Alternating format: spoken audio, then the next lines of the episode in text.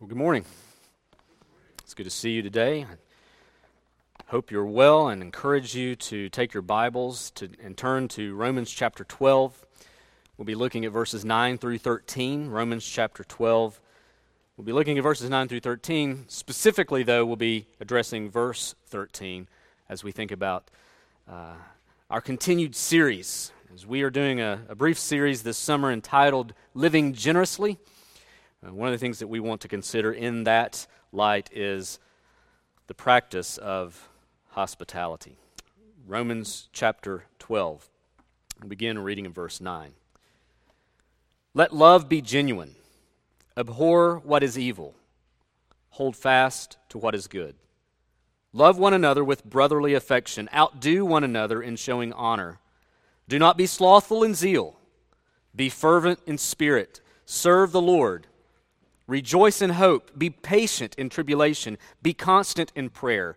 Contribute to the needs of the saints and seek to show hospitality. Let's pray together. Father, we ask for your Spirit to give us understanding of your word. Father, not just intellectually, but Lord, even down practically. So, Father, we ask, God, that you would teach us this day from your word and help us to rightly understand it, that we might rightly apply it for the good of others and for the glory of your name. We pray this in Christ's name. Amen. In the book of Job, we find a record of a righteous man who suffered greatly suffered tremendous loss and pain. And throughout that book, you will find Job crying out in anguish and, in many ways, complaining as to what he had endured. Uh, because he was indeed a righteous man. And if you make it all the way to chapter 31 of Job, we find one of his final appeals to God and one of his final defenses as, as as he's giving himself to the Lord and as he's stating to the Lord why it is that he doesn't feel like he should have suffered so much. And one of the things he says in his defense of his own righteousness is this Job 31, verse 32, he says, The sojourner has not lodged in the street, I have opened my doors to the traveler. It's interesting that as Job gives a defense of his righteousness, one of the things that he refers to in his defense is his own practice of hospitality. So, guys, if you think hospitality, I'm checking out, this is a ladies' thing, wrong. Job practiced hospitality. He made a reference to it as evidence for his own life as one who feared and worshiped God.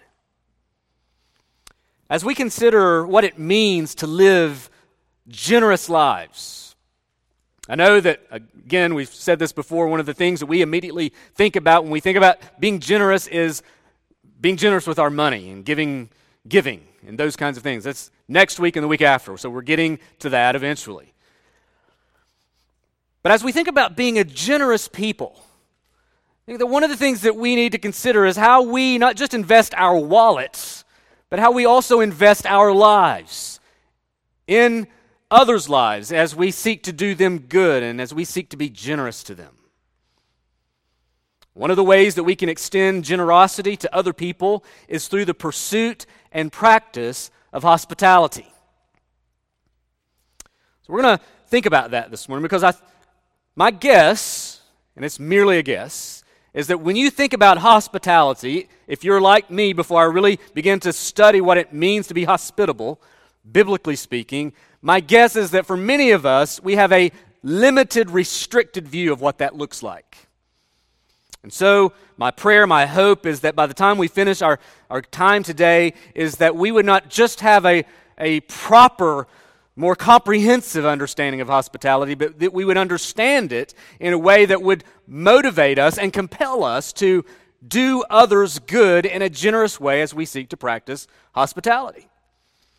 So, we're going to look at several things, really three observations about hospitality today. And we could unpack this at length, but we're going to look at the heart of hospitality, ob- obstacles to hospitality, and the practice of hospitality itself, and really the goal, I guess we should say, the goal of hospitality. So, let's begin with looking at the heart of hospitality, or really we could say, what does it mean for us to practice hospitality?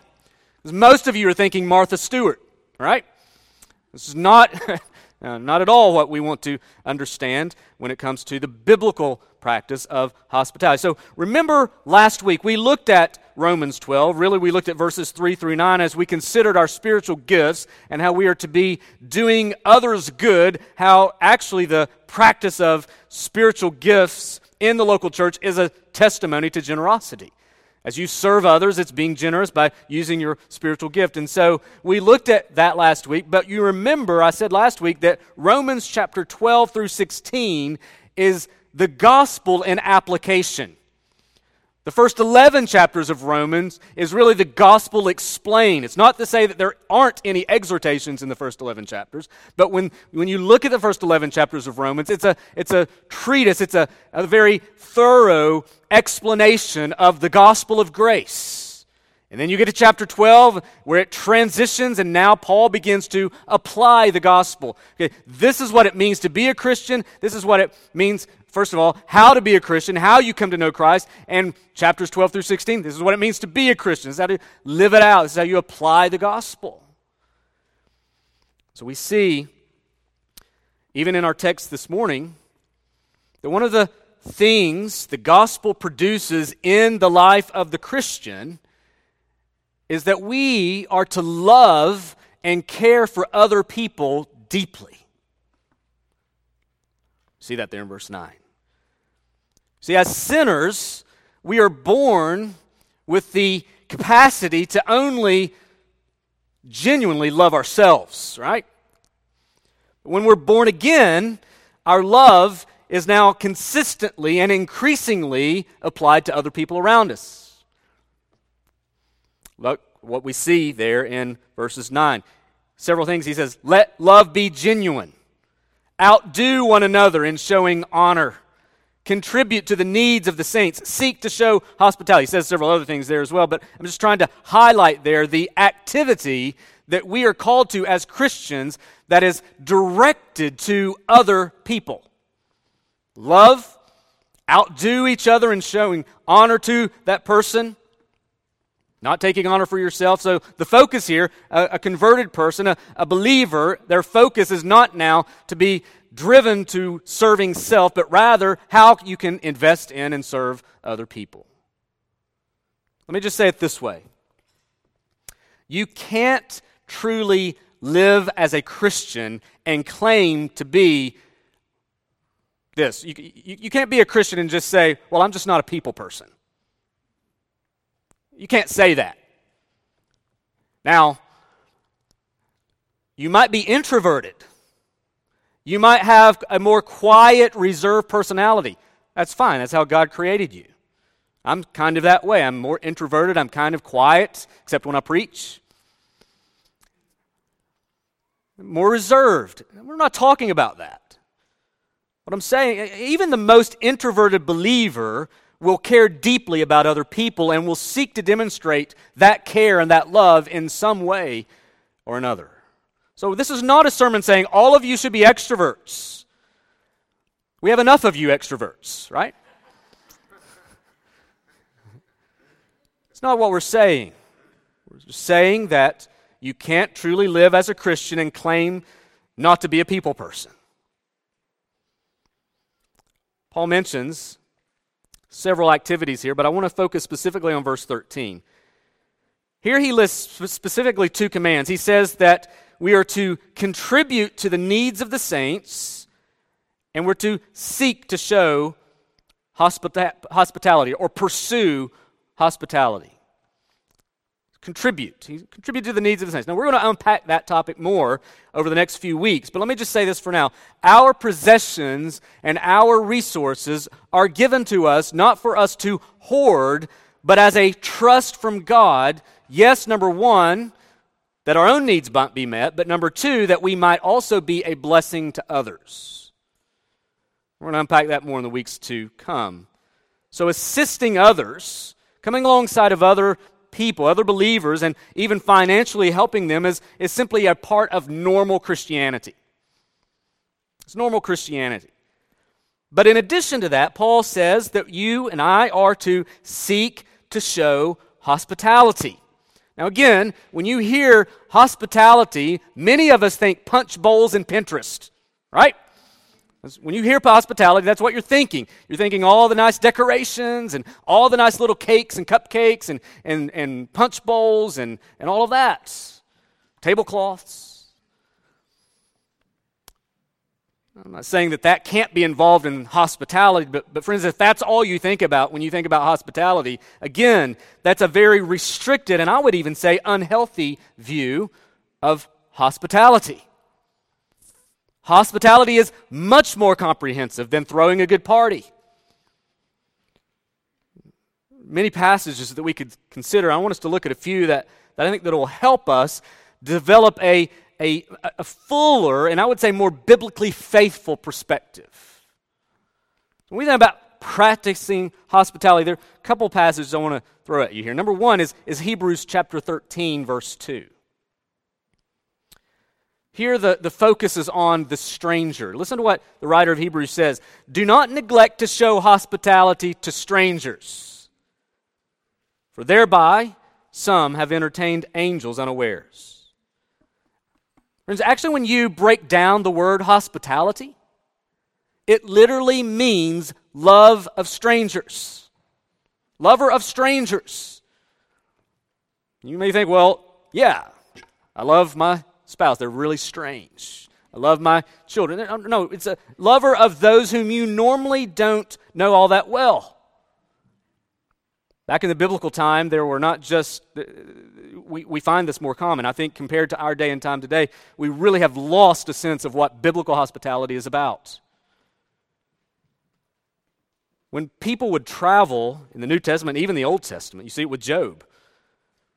When people would travel, they would often be dependent upon the generosity of others. When they would arrive to a particular town or city, they would be dependent upon the generosity of someone to bring them into their own home. They may not know them from Adam, no pun intended, but they, they would welcome people into their own homes. I mean, there just weren't that many holiday inns out there back then, or Hiltons, or whatever it is you stay in, wherever you have points. And so, whenever the biblical writers would refer to hospitality, they weren't thinking Super Bowl party. They were thinking meeting practical needs at the moment, particularly diverted toward the stranger, lover of strangers. So, hospitality in the Bible would have prioritized meeting needs not merely throwing parties, meeting needs. We're talking about meeting the real needs of others, even if they are a stranger to us. And you could unpack that, and that could mean many different things. I mean, someone that you may know or just don't know that well, or somebody you don't know at all. Back in Leviticus chapter 19, that book that most of you skip over when you're reading through the Bible. Leviticus chapter 19, verse 33, we find this there in the Old Testament law. It says, When a stranger sojourns with you in your land, they're being spoken to Israel in the context of them, their land. When a stranger sojourns with you in your land, you shall not do him wrong. You shall treat the stranger who sojourns with you as the native among you. Did you hear that?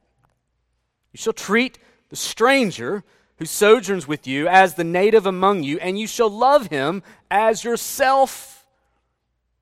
Sounds very close to the second commandment, doesn't it? For you were strangers in the land of Egypt. I am the Lord your God.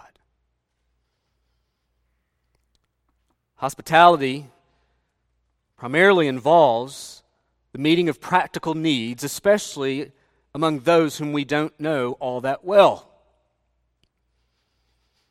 And we're going to come back to that in a few moments. Now, let me also point you to 1 Peter chapter 4, verse 9, because I don't want you to think that you can't practice hospitality to fellow Christians, because you can.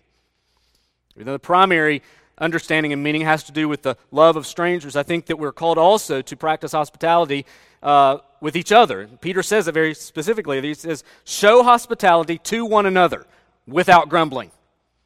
So it's one of the one another's, right? We, we've looked at the one another command several, um, I don't know, several months ago, a year or so ago. We did a series on all the one, not all of them, but several of the one another commands. Peter uses that here. He says, Show hospitality to one another, fellow Christians but do it without grumbling. Again, while hospitality should be and must be extended to those we're not familiar with, it certainly does include those we are familiar with. And again, it should be a happy privilege, not something that we grumble about. Well, I guess we'll have so and so over for dinner tonight. They really get on my nerves, but we'll do it anyway. It's the right thing to do.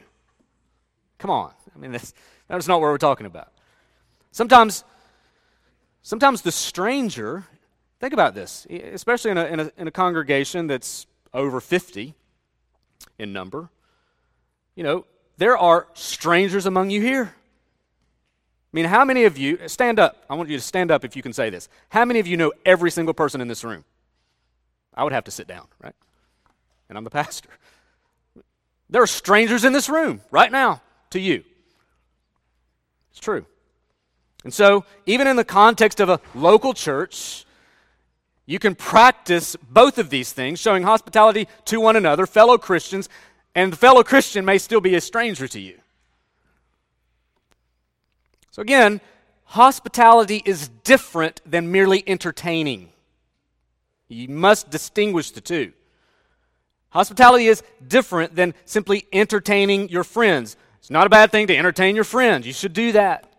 And in some ways, hospitality can be practiced in that kind of context. But it's not equivalent, it's not the same thing, especially on an ongoing basis. Hospitality, rather, is a particular type of kindness that we extend to those who have legitimate practical needs that we wouldn't normally extend that kind of, uh, or, or we wouldn't normally have that kind of association with. Again, if we were to look at another example, we find in the Gospel of Luke, chapter 14, in the Gospel of Luke, chapter 14, right after the parable of the wedding feast, we see in verse 12, he said also to the man who invited him, When you give a dinner or a banquet, do not invite your friends or your brothers or your relatives or rich neighbors, lest they also invite you in return and you be repaid. But when you give a feast, invite the poor, the crippled, the lame, the blind, and you will be blessed, because they cannot repay you you will be repaid at the resurrection of the just.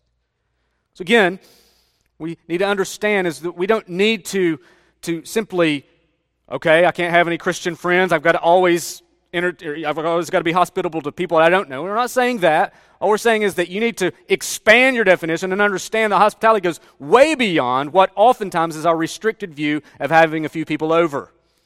Right? So, so seek hospitality. In fact, here in Romans chapter 12, verse 13, seek, pursue. It, it, has, it carries this weight of being intentional. It, it requires you to actually do it and plan for it and pursue it. Think about a few questions. When was the last time you invited someone maybe out for lunch or dinner, maybe to your home, or maybe invited someone for coffee? When was the last time you did that? Just think about that. Got it? Now, when was the last time you did that with someone who wasn't family or a close friend?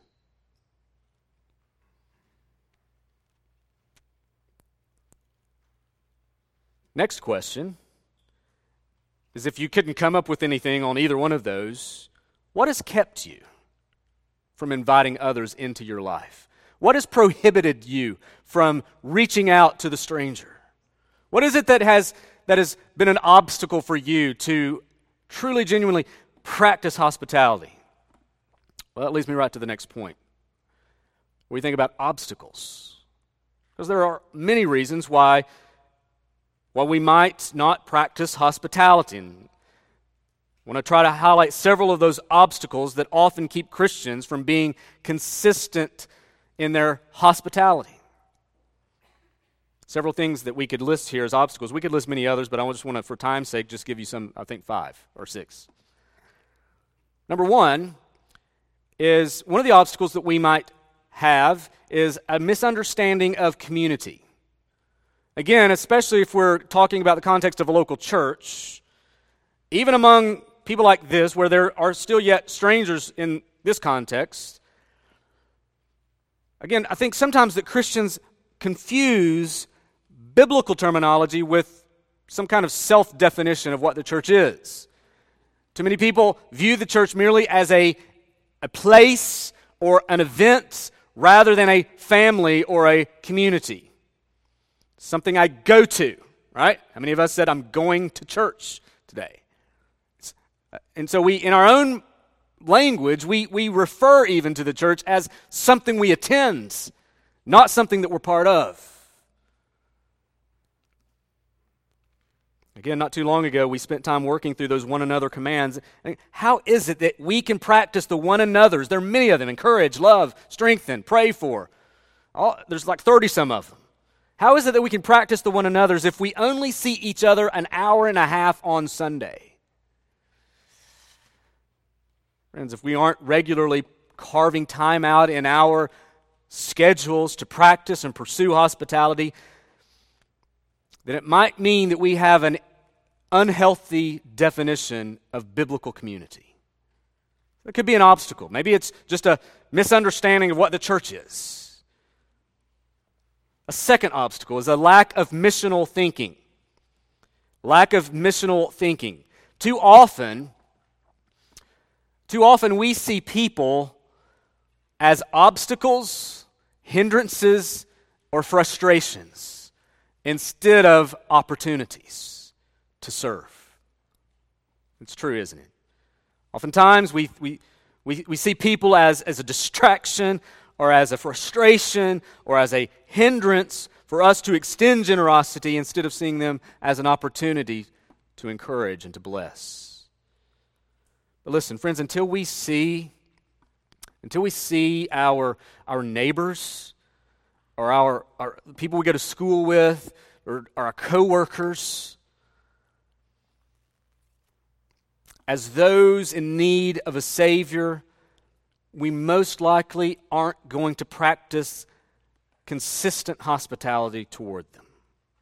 In fact, we're going to keep a distance, aren't we? If we, if we, if we portray them through the lens of, of they're in my way, I'm better off when they're just kind of off to the side.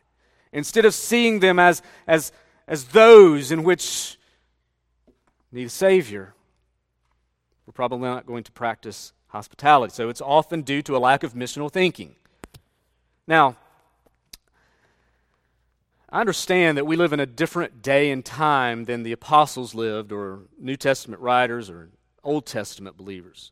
I, I get that. I, I get that most people depend on Expedia or Orbitz for their travel reservations, right? So you typically don't have your phone ringing off the hook saying, Hey, can I stay at your house tonight? I don't know who you are but I'm coming to town.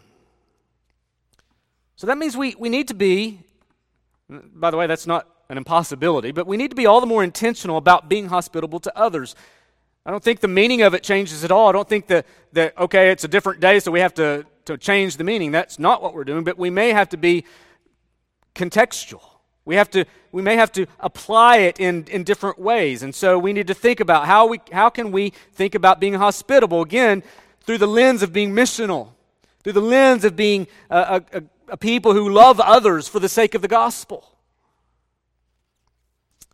Maybe it is that we're willing to host family members of our friends or our neighbors that don't have room for them. Well, they could stay at our house. Maybe instead of only inviting your closest friends and family to your 4th of July cookout, you invite the neighbor that you don't really know much about. Maybe you simply offer to take a coworker out to lunch or sit down with them in the break room over a cup of coffee that you've bought for them. Maybe, maybe we, we need to, to even think more radically. And those are pretty much things that, that most of us could do, but maybe even when we think about truly being hospitable, taking in the stranger, thinking about it from a missional perspective, what about considering foster care? What about consider housing a refugee? Unpopular as that sounds today. Certainly a very biblical thing hosting college students. That we have many even international college students right here at St. Mary's College that during the summer months, during holidays, they don't go back home because it's too expensive, and so they stay right here. Hosting them in your home. Consider hosting a foreign exchange student. I know that some of you have done that. And there are many ways that we can apply hospitality in our day and time in the biblical way. It's a great structure for evangelism. It's not equivalent to evangelism, but hospitality, practicing hospitality, is a great context for evangelism to take place as we seek to care for the practical needs of those around us, even the stranger, and even have an opportunity then to invest in them with the gospel of Jesus Christ. Lack of missional thinking is often an obstacle. Fear is another obstacle. Pastor John Piper, in commenting on on hospitality. He says the reason we don't open our checkbooks in homes as often as we should, the reasons are rooted in the bondage of fear and greed. There are many kinds of fears we have when it comes to practicing biblical hospitality. Let me list a few of them. The fear, number one, of longevity. what I mean by that is, well, what if I welcome someone in and they never leave? Right? Or what if I invite someone over for dinner and my bedtime is like 11 and they're, they're going strong at midnight.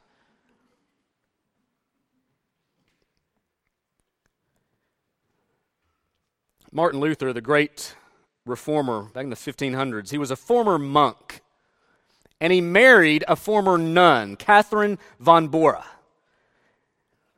They were married and they moved into this larger building that actually formerly housed approximately 40 monks, one of which Luther used to be and stayed in this very large place. On the very night of their wedding ceremony, when, the Luther, when Martin and Catherine came together in marriage, the very night of their wedding ceremony, a man by the name of Andreas Karlstadt, one of Luther's adversaries, showed up at Luther's door. Andreas had been fleeing the peasants' war and was seeking shelter. And on the very night of their wedding, the Luthers welcomed an adversary into their home, not for one night, but for eight weeks. Now, you may be, well, that seems a bit much. But you get the idea. That's hospitality, right? That, that's practicing hospitality. That's bringing people, even adversaries, into our homes. And obviously, friends, you have to use discernment and wisdom. I know that we live in a sinful world. Well, Luther lived in a sinful world. Job lived in a sinful world. Obviously, you use discernment and danger exists, but friends, we, we get the idea. So sometimes we, we fear, well, how long, is, how long am I going to have to do this? Fear of longevity, and so we don't do it. We're afraid that maybe people might take advantage. Fear of scrutiny. Well, what are people going to think of my dirty dishes? What are they going to think about me if they open the kids' room? What if they see that mess that I've put in the closet? What are they going to think about me? Sometimes, friends, we're more concerned with what people will think of us and our housekeeping than we are with serving them. That's called pride. Then there's the fear of awkwardness. Well, I don't know this person too well. Well, what if, what if, what if we get together around dinner and, and they're just not talking? Or what if they're talking too much? What, what do I do? It's going to be awkward. So we don't practice hospitality. A lot of fears that we worry with. I think fears that I know that I have even experienced. What will people think about how we keep a home? What, what if it's going to be awkward? What, what if they stay past when it's time for me to go to sleep? Again, all of that. Who's that focused upon, by the way? So selfish, isn't it, when you hear it, when you just think it through? Uh, just, it's just serving self.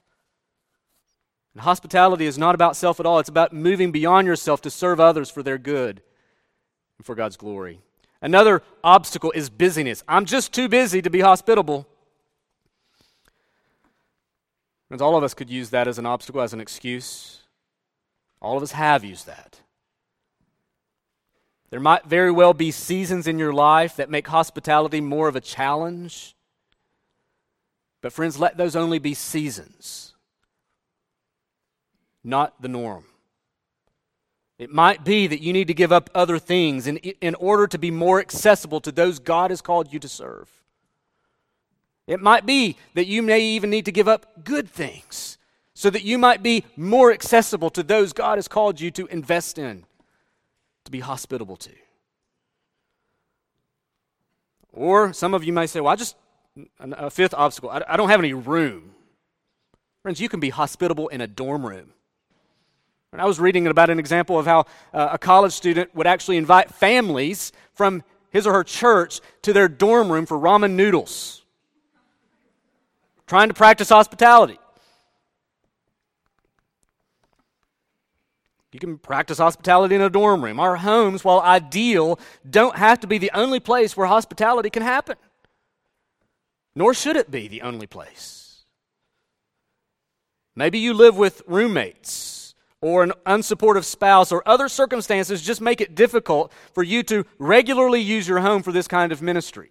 Well, don't be discouraged that, well, I can't practice hospitality because I can't use my house.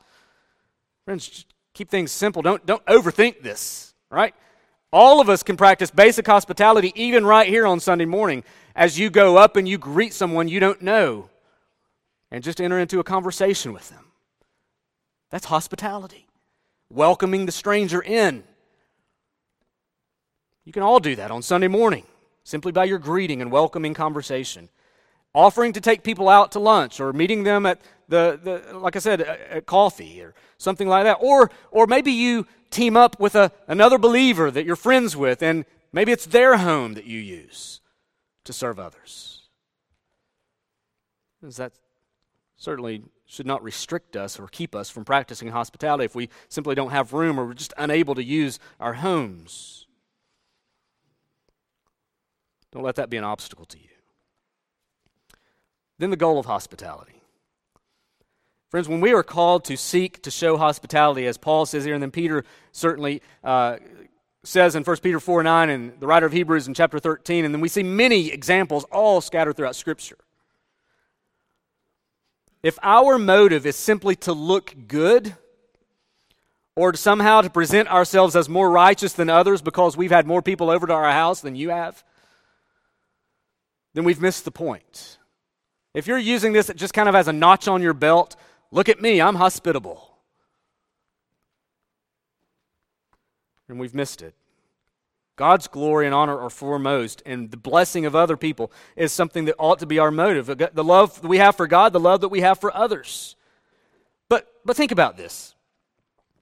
When we extend hospitality, especially hospitality to the stranger, are we not, in a small way, embodying the gospel? Are we not in some way displaying the gospel of Jesus Christ to others as we seek to welcome the stranger in? Were we not all once strangers separated from Jesus Christ that have now been brought into his, his and adopted into his family? Reminds you from Ephesians chapter 2, talking about how the Gentiles have been brought into to share with the one common family. He says, Therefore, chapter 2, verse 11, therefore remember that at one time you Gentiles in the flesh, called the uncircumcision by what is called the circumcision, which is made in the flesh by hands, remember that you were at one time separated from Christ, alienated from the commonwealth of Israel, and strangers to the covenants of promise, having no hope and without God in the world. Friends, that was our testimony. We were strangers. All of us have been strangers. But, verse 13, but now in Christ Jesus, you who were once far off have been brought near by the blood of Christ. It's an amazing testimony to the gospel. When we welcome strangers in, that's exactly what God has done for us, certainly in a more eternal way, in a more impactful way, in a more glorious way. But, but as we seek to practice hospitality, as we seek to welcome people into our lives, especially the stranger, that's exactly what God has done for us through the gospel of Jesus. As we seek to practice hospitality, we are displaying in a small little way what Christ has ultimately done for us. Friends, I just ask you are you demonstrating generosity through the regular practice of hospitality? Or, put another way, are you reflecting the character of our Savior as you reach out to include others? Whether it's a small conversation on a Sunday morning, or whether it's an ongoing ministry that you have to a neighbor are you seeking to live generously as you seek to invest yourselves in others for their good and for the glory of God? You see, generosity has so much more to do than just with our wallets. It has to do with our very lives. It has to do with our homes. It has to do with how we spend our time and how we seek to, to love other people. So, are you being generous? Are you a generous person? And is that generosity being demonstrated through the practice of hospitality?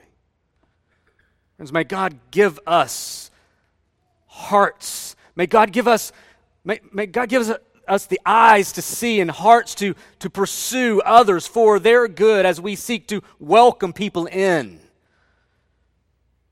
As my prayer is not only that we would be individually hospitable, but even as a congregation, that we would be hospitable as we welcome people in and seek to do them good and to be generous. Let's pray together. Father, we thank you so much that we have been welcomed into your family. Lord, we thank you that even though we were strangers, even though we were outside of the family of God, even though we were far from you, God, you pursued us. You came after us and you welcomed us, Lord, with open arms. Not only did you do that, Father, you secured a place for us. You secured a place, Lord, by sending your Son to be the one who would pay the price for our sins so that we could be welcomed. Father, I pray today as we think about this practice of hospitality, as we think about being generous, Lord, that you would help us to see maybe areas in our own lives and on our own hearts where we have been negligent. Maybe where we've been so consumed with self that we have neglected to do others good. Father, would you forgive us? Lord, even I pray that maybe today there's someone here that they feel the weight of estrangement. Lord, they feel the weight of being a stranger to you, Lord, because of their separation due to sin. Father, I pray that you would awaken them and show them that, that they can be welcomed, that they can be brought in to your family through the finished work of Jesus Christ if they would simply yield their lives to Him. God, would you have your way in our hearts today and would you lead us to be a people who love you, a people who are hospitable? In a generous way for your glory. We pray in Christ's name. Amen.